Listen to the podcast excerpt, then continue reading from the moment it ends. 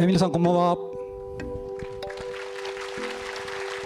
え今ですね、パト、えー、ザネクストジェネレーションパトレイバー第4章をご覧いただきまして、ここからはお待ちかねのお待ちかねですよね。大丈夫ですよね。はい。えーっとトークショーでございますが、えー始める前に、えーあそう今回司会進行します小林です。よろしくお願いします。えーアニメライターをやらせてもらっています。今日はね、やたら緊張してます。分かってますよね、皆さんね。緊張してるのも。えー、とこのトークイベントのホストをですねご紹介したいと思います。ザ・ネクスト・ジェネレーション・パトレイバー総監督の押井守さんです。どうぞ鈴木敏夫のジブリ汗まみれ今週は9月11日に新宿ピカデリーで行われた押井守監督のパトレイバーにちなんだトークイベント第4回「守の部屋」の模様をお送りします広角機動隊イノセンスなどを手掛けた押井守監督の新シリーズザ・ネクスト・ジェネレーションパトレーバーの第4章に出演している鈴木さんと押井監督の貴重なトークショー。まずはこんなお話から。あどうもスタジオジブリの鈴木です。こんばんは。ではお話を伺っていきたいと思います。思うんちょっとね腰が僕痛いんですよ、はい。それでちょっと変な格好しちゃうかもしれませんけれど。すいません。年寄り同士が集まるとさ体の話しかしない ちなみにお二人は年齢的にはどちらが年上？ああ僕の方が若いですね。まあ似たようなもんですよ。確か3つ上だと思う。あでも近いんですね僕ね6歳になったんです。あじゃあそうあ僕は63だから、で鈴木さんとお会いしたのっていつ頃か覚えてらっしゃいます？もうアニメーションの編集長やってたから。鈴木さんからやっぱり取いや材だからあのテレビのねうるせえやつらをはい。彼が作ってたんですよ。もう今からうん十年前、はい。うん、1980年前後。そのぐらいですよね。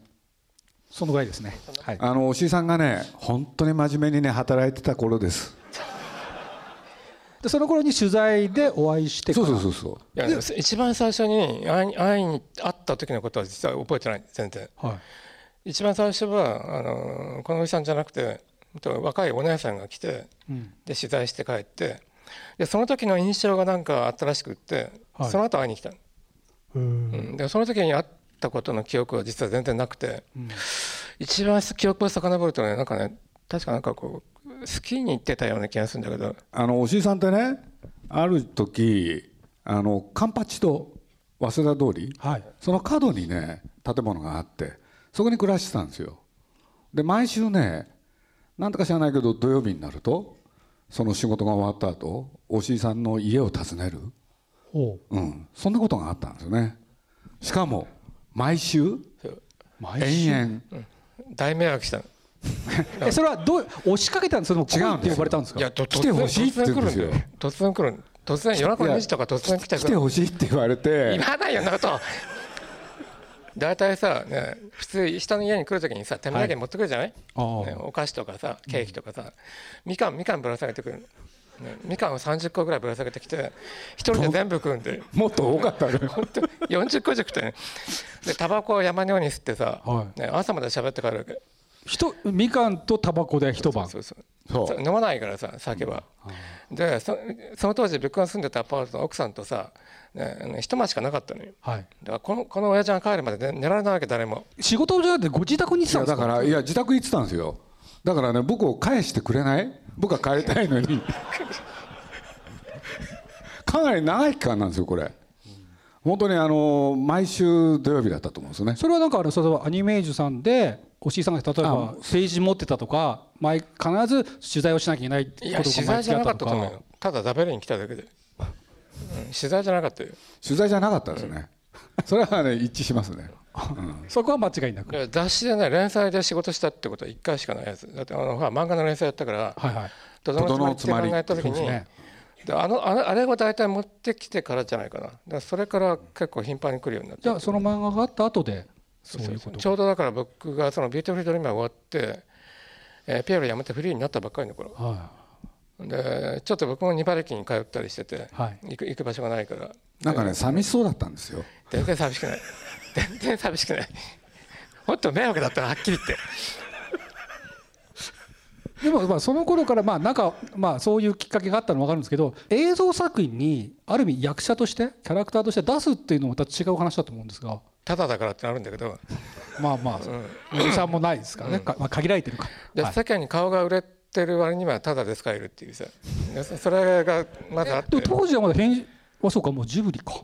そのそうそうそうそう。はいはい。だからジブリのプロデューサーになってからだから。だから最初立ち食いし列伝？はい。そうじゃないよ。あ違う？あその前だ。あれだよ。あうんキラーズだ。キラーズでキラーズだはいはいキラーズっていうさ、そのちょっと安めのね映画ででとにかくあのスタジオ、ね、ジブリとは言わなかったけど某某某あの有名スタジオのその大プロデューサーが 30, 30億30億だったかな？30億横領してさ発覚してで病院に立てこもってるってさ。はい。でそれをさある女のスナイパーが狙撃する話なんですよ。ね、で病院から出てくるところをさ頭吹っ飛ばすっていうさ、で CG で頭吹っ飛ばしたんだけど見事に。それが最初。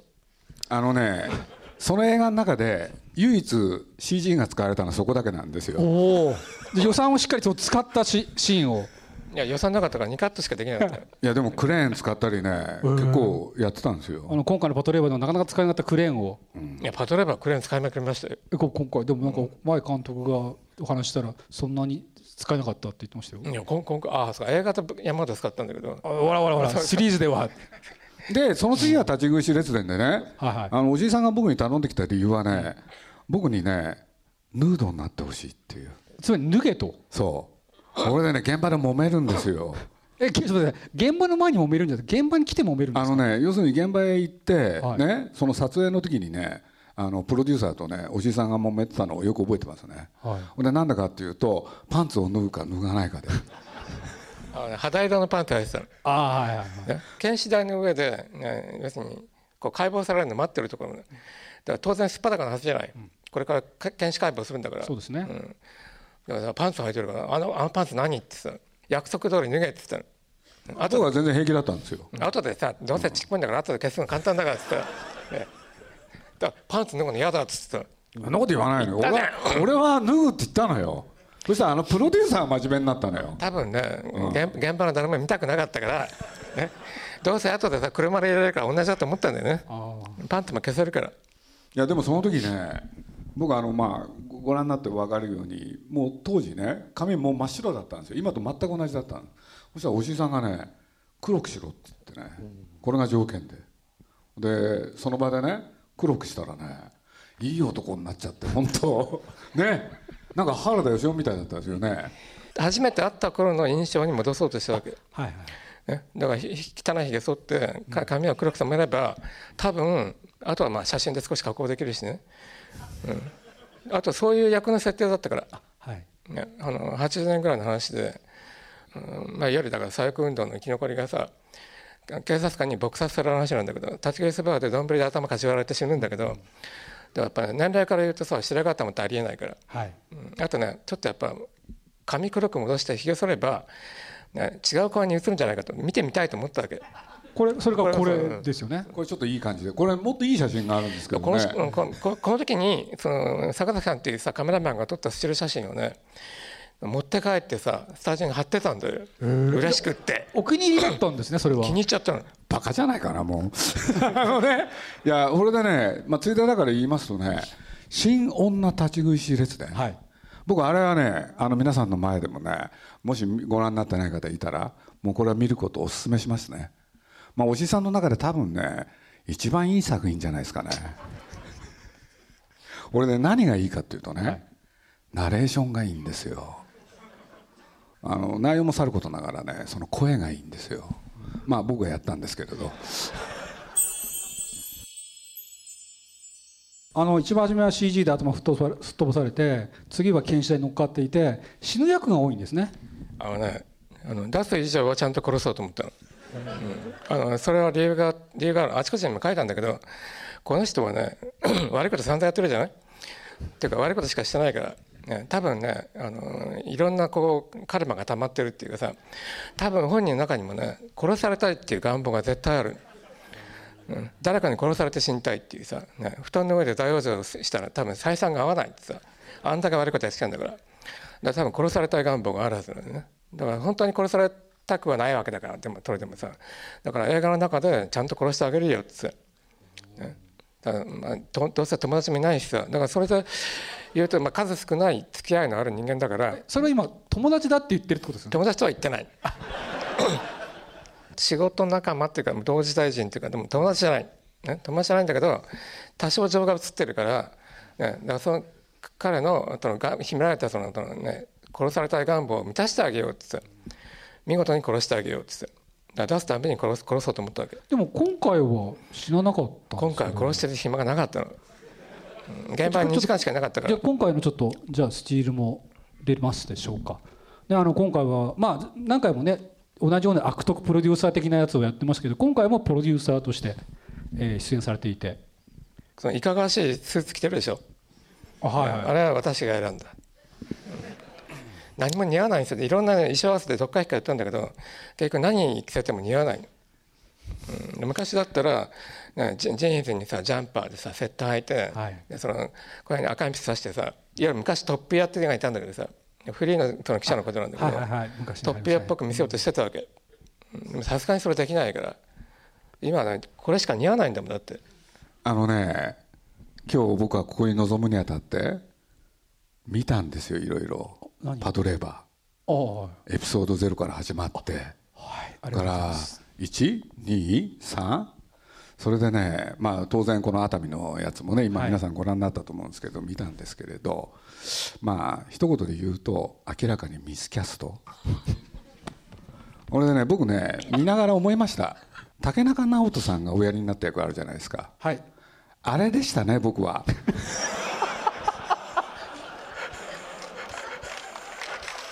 総監督そういう、えー役者からのご指摘がありましたか？役者じゃないもん、う ん役者じゃないもん。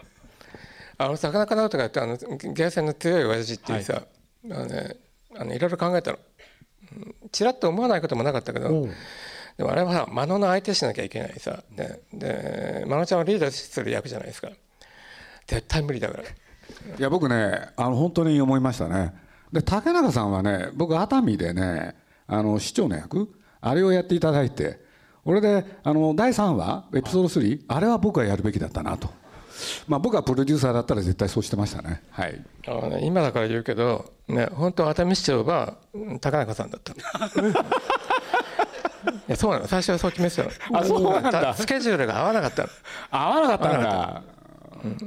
それでそれで変わっちゃったんだ。そうそうそうそうそうなるほ惜しかっどたですね。本当は僕じゃああの竹中さんの役だったんだ。なわけないじゃないそんなわけないじゃない。のセリフが入んなくてよく言え。そうそうなんかあのメイキングというかねあの特典映像で入ってましたけどあのセリフをこうな何かあったかに割れっていうなんか指示を。いやあれはね本当割ってほしかったですね。いや僕ねあの新幹線乗るまでね本読んでなかったんですよそれでまああのねもうすぐ熱海っていう時にね一緒にいたただのっていうのがいたんですけれどねあの俺の出番どうなってんのって言ってねそこの箇所だけ見たんですよ。そしたらセリフがいっぱいあるでしょ。で僕びっくりしてねこれ何アフレコって言ったら「いやそれは」って。で現場行ってみてねもうすぐ分かったんですよ。ワンカットでね全部喋んなきゃいけない。だから僕は押井さんに言いました。ここはねカットを4つに分けるべきだっつって。それはあのもちろん映像プロデューサーというお立場からの判断あまあそれはいいですよ、ね、役者あの僕のこと選んでくれたんだからちゃんとやろうと。ただねこれをワンカットでワンショットで全部つなぐっていうのはね僕無理があると思った、うん、で出来上がった映画を見てもそうでしたね。セリフが入んなかっただけでしょ。実際にはカンペをねいっぱい作って、はい。こっちに貼りあそこに貼りこっちに貼りさ歩きな歩歩きながら喋ってるじゃん。あそうか。はいそうですね。はい。うんあのカンペを読みながら歩いてるだけなの。い 全然やだから僕ね、あの実を言うとそれを貼ってまあ喋ってるんですけどね。でテストを何回も繰り返したはずなのにカンペを貼った後はね実を言うとね本番1回しか撮ってないんです。で僕はねもう1回やりたかったあいや確かに一回でワンテイクで OK 出したの。ワンテイクで終わりなんですよ。素晴らしいじゃないですか。でそうじゃなくて。でどうしてかっていうとね僕は出来上がった作品を見てねあの僕があの市長のところに近づいていくじゃないですか。そしたら本来あの僕の役はね市長を睨みつけなきゃいけないんですよ。ところが僕はねその手前にあるね電話を見てるんですよこうやって。え？電話を？電話を見てんですよ。でこれはねやっぱり押井さんというのは粘りがない監督だなと なぜワンテイクで OK かって言ったらさねこれ以上どうしても無駄だと思ったの、うん、どんどん悪くなるだけに決まってるってさでもそのセリフの量とかはおしいさんが決められたんですよね。とだってセリフくれっつったんだからさ。言ったんですね鈴木さん。言ったんで今度はセリフがあるんだろうねってさ。それが条件だったで来たらさ、ね、セリフが入ってないわさ、ね、女優との絡みはどうしたとか、ね、あ僕だけどねテストの時真面目にやったんですよ。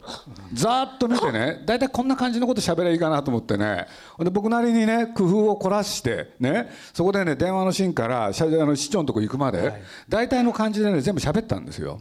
ね。で僕はこれであいったうまくいったなと思ったらねなんか出てきたんですよ。俺何言うかなと思ったらねシナリオ通りに話せって言うんですよ。台本と違ってると。でね。めちゃくちゃ喋ってたのめちゃくちゃ喋ってた。いやいい感じになってたんですよこれ。めちゃくちゃ喋ってただけで。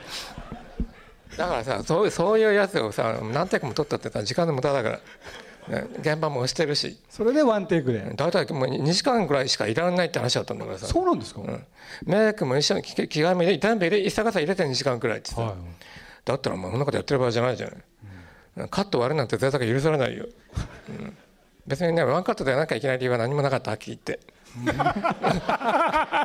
でもさカット割るっていうのは実際は、ね、実際のその実際の現場行けば分かるけどさ、同じ芝居をね4回撮るんですよ、そうですよね、でポジション変えるだけなんだから、4つに割って撮ることじゃないんですよ。意味が違うの。うん。あとカメラの位置もちょいっってことは4倍取るってことじゃない、はい。なことできるわけないじゃない、ね。どうせやるために変わっちゃうんだからさ。ね 編集でつながりはしないんだからだからどうせだったらワンカットでやっちゃったらまだマシだってさ、だそうですでもいいシーンでしたね。どこが？あの通してこの、まあ、シリーズ前半部分ですね。はあの見た感想というのを鈴木さんから。竹中さんの回は僕好きでしたねあれ。俺ねこうやって見ていくでしょ、はい。まあ、あの実を言うと123とそれから飛んで熱海の方かなでそそこまでしかなかったからその1本だけちょっと見てないんですけれど、はい。あのーこうやって通して見てってねどのシーンあれあれが面白いかっていうとおしいさんじゃない人が演出してるやつ？これが大体面白かったですね。だっておじいさんだけがちょっと違う演出してるでしょ、うん、それはなるほどなと思ってね。でおじいさんになるとねいつものおじいさんだから、まあ、大体分かってんじゃないですか。皆さんよくよく見ますねそれ もうだい大体ね熱海のやつだって僕はそれは本も読んでなかったしその場にねあのぶつかっうんあの向かったわけだけれど、まあ、見始めてすぐどういう話か分かったですよね。う。ん。あこういうことをやろうとしてんだっていうね。そうじゃないよ。まあ、そこはやっぱ長い付き合いというのもあるんでしょうけども。ちなみにあの、えー、とせっかく用意したので見せてもら見てもらいたいんですけど推し作品のですね、まあ、主な、えー作品リストも作ったのでちょっと見てほしいんですが「イノセンス」っていう作品があるじゃないですか。あれはどうだったんですか？鈴木さん的には。そのタイトル。ああれはね、あのー途中からですからね、ほんでそういうことで言うとむしろ手も足も出ないっていうのか、うん。おじさんの言う通りにやりましたよ僕は。プロデューサーとして。そうそうそうそう。かかってますもんねあの作品は。あのさ犬さんに関してだからその鈴木敏夫って男がやったことは2つあるの、はい、ね、タイトルを決めたの。うん「イノセンス」ってタイトルを決めたの。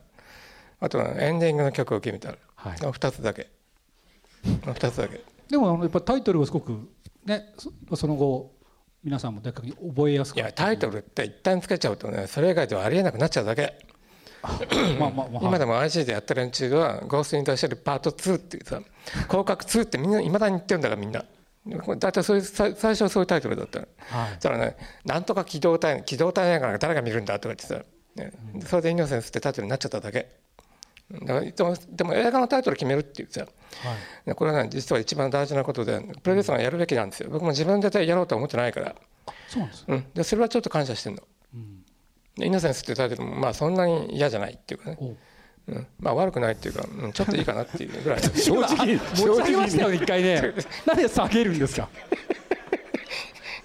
だからプロデューサーって極論すれば、はい。映画にタイトルつけるってさ、ん。うん一番大事な仕事なんですよそれはそうだよね。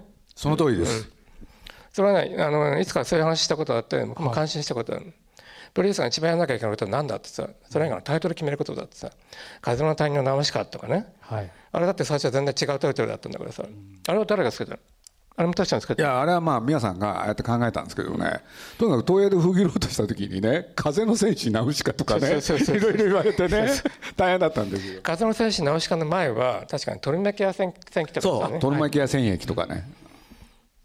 ね風の谷のナウシカでその、ね、のがつくスタイルが定着しちゃったんですよ。そうですね、うん。だから結局ねそういう意味で言うとタイトルが熱弁士の会社のスタイルまで決めちゃったってさ、だから確かにプロデューサーにとって映画のタイトル決めるっていうのは大仕事だし、あの映画の顔を作ることだから。だからタイトルが映画の中身が分からなきゃいけないっていうさ、はい。タイトル聞いて。でナウシカの映画なんだからなナウシカの名前出すべきだってさ、でそれはねちょっと感心したことある。その辺の言葉ね多少か感じたことは確かにある。でもそれ以外はね大体ろくなもんじゃない。ろくなもんじゃないっていうか結局さもう作業が入ってきたはい作業が始まってる時に入ってきたわけだから。あはい。でさいろいろあああだこうださあそこ直せここ直せ言うわけよ。言わない言わないよ。言ったんだよ、ねいや絶対に嫌だっただけ。ああ。一カットも直さないって言ってたの。それを条件でじゃあ一緒にやろうかってさちょっと直したよね。あちょっと直した。最後のとこね。そうそうそうそう俺今回のねパトレーバー見ながらね悩んじゃった。押井さん熱海のことどう思ってんのかなと思って。結構気に入ってるけど。俺この企画をねもっと前にやってたら熱海へのね情感が出たなっていう気がしたの。当たってるよね。上上官？うん。上官って何？まあ愛情っていうのかさ。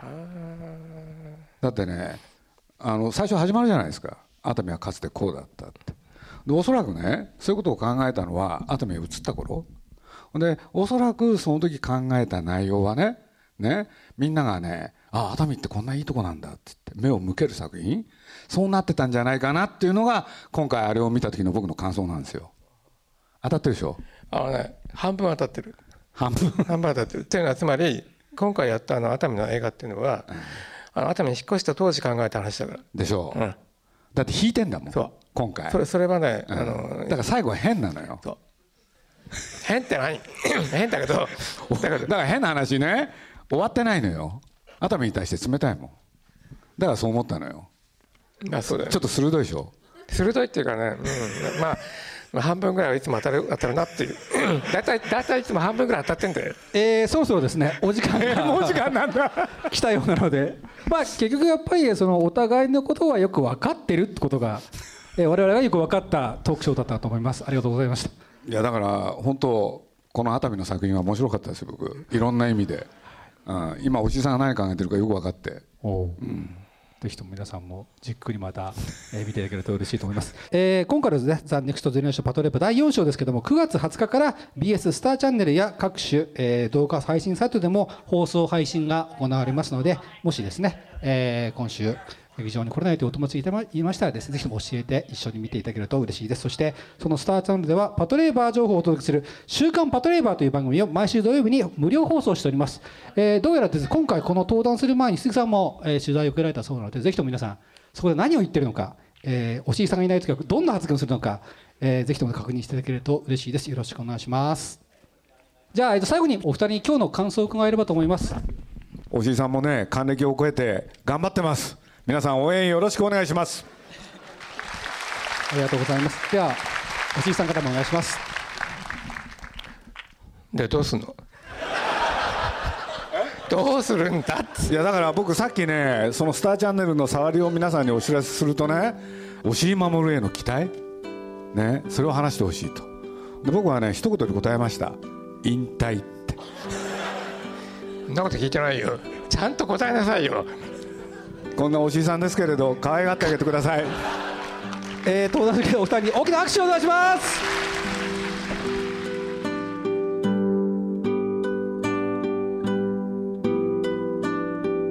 鈴木さんと押井監督の腐れ縁的トークショーいかがだったでしょうか？押井守総監督の「ザ・ネクスト・ジェネレーション・パトレイバー」の最新作第6章は11月29日に2週間限定で上映予定そして現在シリーズ第5章まで DVD& ブルーレイにて好評発売中。また BS10 チャンネルのスターチャンネルではテレビ独占放送中です。また来年の春のゴールデンウィークには長編劇場版も公開される予定です。詳しくは「 THE NEXT GENERATION パトレイバー」公式ホームページをご覧ください。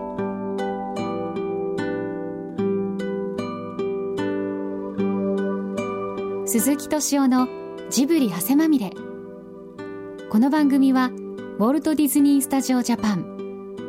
町のホットステーションローソン。アサヒ飲料。日清製粉グループ。立ち止まらない保険 MS&AD 三井住友海上 au の提供でお送りしました。